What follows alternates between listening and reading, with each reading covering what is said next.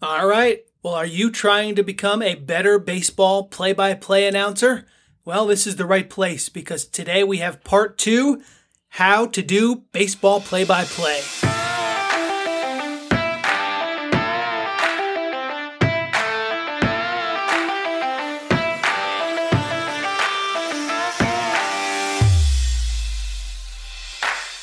Welcome to the Sportscasters Club radio show, where it's all about becoming a better sportscaster and a better sports fan.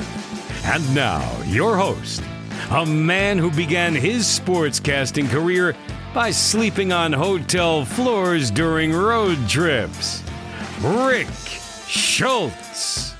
I think baseball play by play is one of the most romanticized parts of sports broadcasting.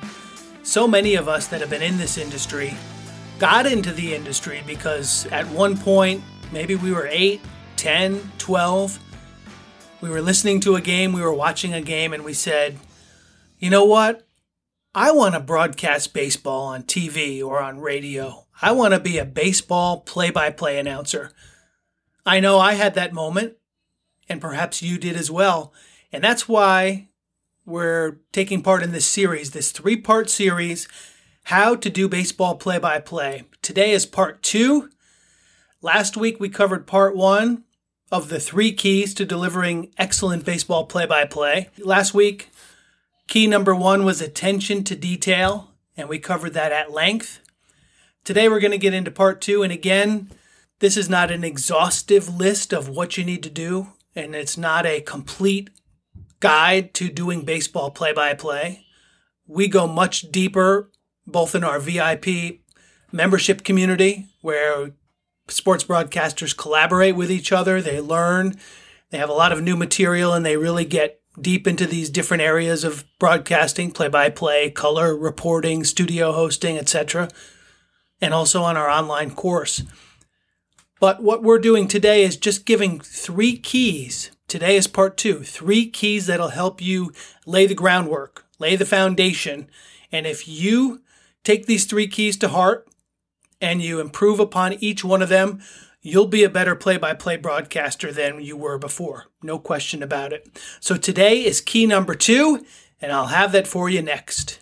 Have you been searching for a community where you can connect with aspiring sportscasters, established sports broadcasters, and serious sports fans? Are you looking for a place where you can network, improve your skills, and grow your career? Come join our exclusive Sportscasters Club VIP membership community. Go to sportscastersclub.com and click on membership. That's sportscastersclub.com and click on membership. And during our grand opening, use the promo code SPORTS to save 50%. So join our exclusive VIP community today. Visit sportscastersclub.com and click on membership.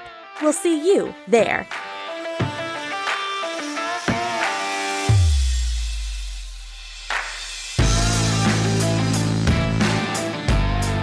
So, about 25 years ago, I was broadcasting in the minor leagues, professional baseball, and at the time I was with a Tampa Bay Devil Ray affiliate.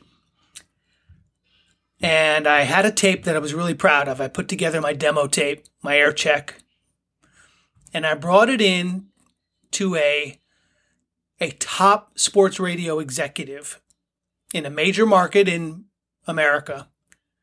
And we sat down in his office and he said, Okay, Rick, let me hear your stuff. And I pressed play on the tape. And for the next 10, 15 minutes, we listened to my play by play. Just he and I. And this is a gentleman who hires and fires to this day in sports radio. Very well respected, great guy. And if he hears this, perhaps he'll remember that conversation. If not, I should remind him. And after a while, he stopped my tape and he said, Okay, here's the first thing I want to work on. And that's what I'm going to share with you today here on the Sportscasters Club online radio show. This is our second key to delivering excellent baseball play by play. And he looked at me and he said, Baseball is a game with its own cadence, its own rhythm, its own tempo. It's unlike any other sport because 95% of the broadcast is downtime, maybe 5% is actual ball in play. And so a lot of what you're doing is preparing for the next pitch and then describing what happens on that pitch. And so, key number two, our second key, the one that we're going to talk about today, is varying your cadence. Varying your cadence. So, cadence is your rhythm, it's your tempo, it's the rhythm of the game. Baseball's cadence is prolonged downtime and then a quick burst of action, and then prolonged downtime, another burst of action. And those bursts of action can be one second with a pitch, or it can turn into 5, 10, 20, 30 seconds, depending on what occurs on the field. So that's the cadence of baseball. Every sport is different. Basketball, hockey, they have more of a continued action packed cadence. Football has its own rhythm downtime, 30 seconds, then the play, which might take 10, 20, 30 seconds, and then downtime. So it's a little bit more of an even split compared to baseball, where it's 90, 95% downtime and then 5% action. So, where last week's key was attention to detail, today we're talking about varying your cadence. And with baseball, being that the cadence is so important, being that the rhythm is downtime followed by quick bursts of action. You want your broadcasting style to accurately capture that cadence. And this is what this top radio executive was explaining to me that day 25 years ago. He said, You don't want your discussions and your tidbits and all the things that you fill that 95% with. You don't want that to sound the same as that 5% where the ball's in play, where there's action, where there's a pitch, there's a hit, there's something going on on the field. You want that to sound different. And I had some follow up questions about it. I, I understood what he was saying, but I think I wanted a little bit more from him as far as examples. And he said, I should be able to listen to your tape, maybe in, in fast speed. And at the time, it was cassettes that we were listening to. And he said, I should be able to tell just by, let's say I was fast forwarding and, and hearing you in the chipmunk voice, you know, when you speed it up to twice, twice as fast, or on our phones when we can listen to a, a podcast or something, one times the speed, two times the speed, whatever it might be. He said, I should be able to tell from that where your downtime is and where the action is occurring because your intensity should pick up as the action does. So he said, you want to have a clear cut delineation when you're describing the action, whether it's on radio or TV. This happened to be radio we were listening to. And you want to have a clear delineation between that and the downtime. So, for example, let's say I'm calling a baseball game and I'm, I'm in my natural flow, my conversational flow, let's say it's mid fourth inning, two to one ball game, and I'm describing outfield swung around to the right. This is a big spot for the Mets as they're two games back here early on in the season. Pitches high, ball one. And did you see there? I did not change my intensity. I didn't change my cadence. My voice was very similar when I was describing the action in between pitches as to what it was when I described the pitch. If you need to listen to that back, simply rewind 15, 30 seconds or whatever and listen to it again. That was an example of, of a suboptimal way to do it. So, a better way to do it would be two to one game here, fourth inning. Outfield swung around to the right. Big spot for the Mets. And the 2 1 pitch high, ball three. And you can see how, when I said it that time, the action, the pitch had a little bit more intensity. And depending on the situation, you can vary that intensity. Bottom of the ninth inning tie game may be a little different than fourth inning, something like that. But you could hear, and again, if you want to listen back to that one, go ahead. But that one, I stepped up the intensity just a little bit on the action on the play. And that's what I mean by varying your cadence. You want to have that distinct difference because subconsciously, a listener, and I'm talking mainly about radio here, but it holds true to some degree on TV as well. A listener subconsciously develops that rhythm and, and develops a comfort in that rhythm that you're describing. Most of it's downtime, but they can pick up and they can key in on a pitch. So if they're washing the car, they're taking the dog for a walk, they're taking the kids to a dance class, whatever it might be, and they've got the game on, they can differentiate. It makes it a lot easier for the listener to hear when you vary that cadence and just increase that intensity just a little bit on the pitch, on the play, on the even the anticipation of the pitch upcoming in another second. That's going to help them key in. So maybe your banter for 30 seconds in between pitches or maybe longer than that. Maybe that banter is in their mind, but it's not at quite the level as when you call their attention by increasing your intensity. I hope that makes sense because that was one of the things, I mean, of all the things that could have been brought up to me when listening to my tape.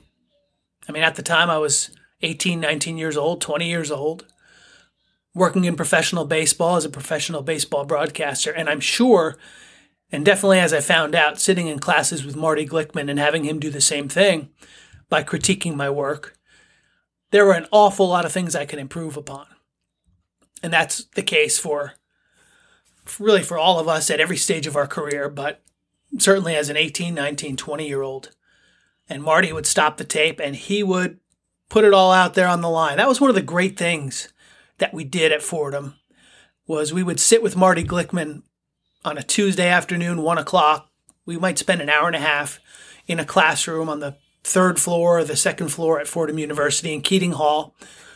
And Marty would be sitting in the front with a table and a cassette player. And then I would be sitting in the in the, the seats, the student seats, the desks, you know, with me, I'm sitting there. Spero Dedes is there. Connell McShane, uh, Tony Reale, just Mike Maffey, just to name a, a few. And we'd be sitting there and he'd say, okay, who's next? Who's going to bring their tape up?